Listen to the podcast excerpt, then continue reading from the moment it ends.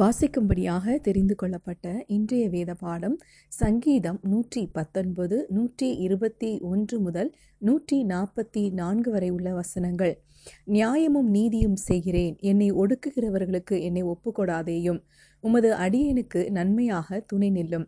அகங்காரிகள் என்னை ஒடுக்க ஒட்டாதேயும். உமது ரட்சிப்புக்கும் உமது நீதியின் வார்த்தைக்கும் காத்திருக்கிறதினால் என் கண்கள் பூத்து போகிறது.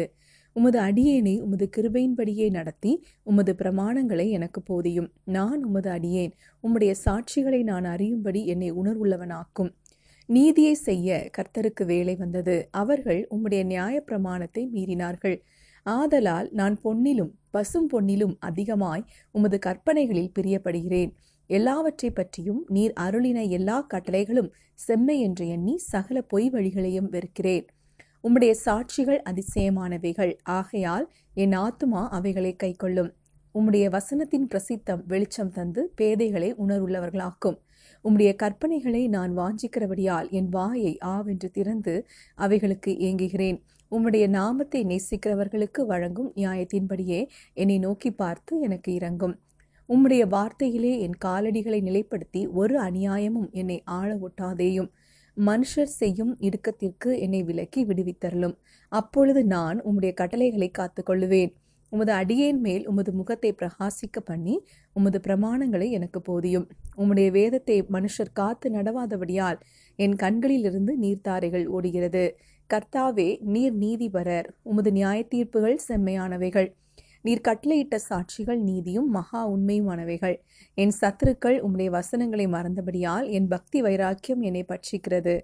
உமது வார்த்தை மிகவும் புடமிடப்பட்டது. உமது அடியேன் அதில் பிரியப்படுகிறேன். நான் சிறியவனும் அசட்டை பண்ணப்பட்டவனுமாயிருக்கிறேன். ஆனாலும் உமது கட்டளைகளை மறவேன். உம்முடைய நீதி நித்திய நீதி. உம்முடைய வேதம் சத்தியம். இக்கட்டும் நெருக்கமும் என்னை பிடித்தது. ஆனாலும் உம்முடைய கற்பனைகள் என் மகிழ்ச்சி. உம்முடைய சாட்சிகளின் நீதி என்றென்றைக்கும் நிற்கும். என்னை உணர்வுள்ளவனாக்கும் அப்பொழுது நான் பிழைத்திருப்பேன். ஆமேன். கிறிஸ்துவுக்குள் பிரியமானவர்களே இன்றைக்கு நம்முடைய சிந்தனைக்காக நாம் எடுத்துக்கொண்ட வசனம் சங்கீதம் நூற்றி பத்தொன்பது நூற்றி முப்பதாவது வசனம். உம்முடைய வசனத்தின் பிரசித்தம் வெளிச்சம் தந்து பேதைகளை உணர்வுள்ளவர்களாக்கும். இந்த நூற்றி பத்தொன்பதாம் சங்கீதம் தேவனுடைய மகிமையை வெளிப்படுத்துவதாக காணப்படுகிறது. இது சங்கீதக்காரனுடைய தனிப்பட்ட அனுபவமாகவோ அல்லது அவருடைய தியானத்தின் மூலம் வெளிப்பட்ட வெளிப்படுத்தப்பட்டதாகவோ காணப்படுகிறது. இது இன்றைய நம்முடைய வாழ்விற்கும் செயல்படுத்தக்கூடியதாக காணப்படுகிறது. இந்த அதிகாரத்திலிருந்து சில காரியங்களை நாம் சிந்திப்போம். நூற்றி இருபத்தி நான்காவது வசனத்தில் உமது அடியேனை உமது கிருவையின்படியே நடத்தி உமது பிரமாணங்களே எனக்கு போதியும் என்று வாசிக்கிறோம். சில வேளைகளில் எதிரிகளால் ஒடுக்கப்பட்டு சரீர ரீதியாகவோ மன ரீதியாகவோ துன்பப்படுத்தப்படும் போது அதன் மேல் நம்மை நடத்தி கொண்டு போகிறவர் நம்முடைய தேவன். நமக்கு வரும் துன்பங்களை நமக்கு தாங்க முடியாமல் போகும்போது தேவனுடைய வார்த்தைகள் நமக்கு ஆறுதலாக காணப்படுகிறது. எழுபத்தி ஒன்றாவது வசனத்தில் நான் உபத்திரவப்பட்டது எனக்கு நல்லது. அதனால் உமது பிரமாணங்களை கற்றுக்கொள்கிறேன் என்பதாக சங்கீதக்காரன் சொல்லியிருக்கிறார். துன்பங்கள் வரும்போது நாம் இன்னும் அதிகமாக தேவனோடு கிட்டி சேர்கிறோம். நூற்றி முப்பத்தி முப்பதாவது வசனத்தில் உம்முடைய வசனத்தின் பிரசித்தம் வெளிச்சம் தந்து பேதைகளை உணர்வுள்ளவர்களாக்கும் என்று நாம் வாசிக்கிறோம்.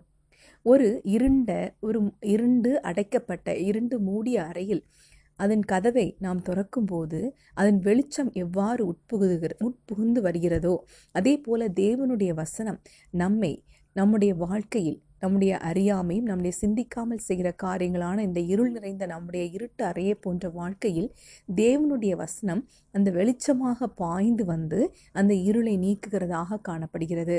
அறியாமை என்கிற நிலை மூடத்தனமாக நாம் செய்கிற காரியங்கள் போன்ற நிலைகள் நம்மிலிருந்து மாறிப்போகிறது. இதற்கு தேவனுடைய வசனமாகிய வெளிச்சம் மிகவும் அவசியமாகும்.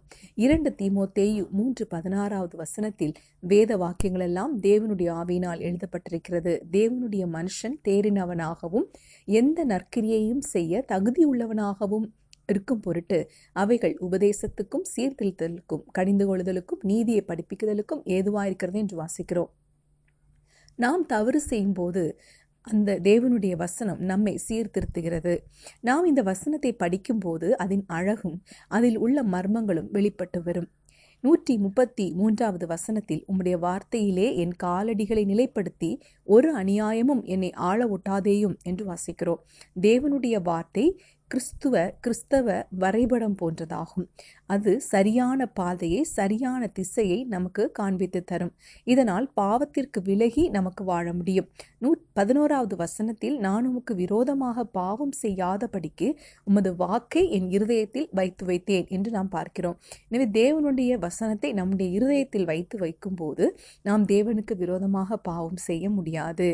தேவனுடைய வசனத்தில் உறுதியாக இருக்காவிட்டால் இந்த உலகத்தின் பிடியில் மாட்டி நாம் அழிந்து போக நேரிடும்.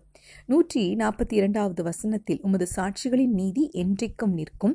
என்னை உணர்வுள்ளவனாக்கும். அப்பொழுது நான் பிழைத்திருப்பேன் என்று நாம் பார்க்கிறோம். தேவ வார்த்தை சத்தியம். அது நிலைத்திருக்கும்.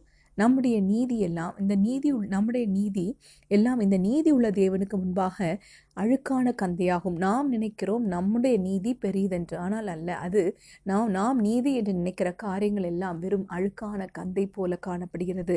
அவருடைய நீதி அளவிட முடியாதது. எனவே இயேசு கிறிஸ்துவின் மூலம் வழி உண்டு பண்ணினார். தேவன் இயேசு கிறிஸ்துவின் மூலம் நமக்கு ஒரு புது வழியை உண்டு பண்ணி நித்திய மீட்பை நமக்கு உண்டு பண்ணினார்.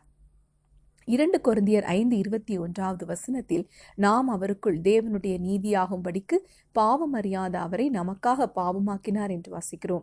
இயேசுவை ஏற்றுக்கொண்டு நம்முடைய பாவங்களை நாம் அறிக்கை செய்யும் போது நீதிமானாக்கப்படுகிறோம். அவரோடு கூட நித்திய வாழ்வு வாழ்கிறோம்.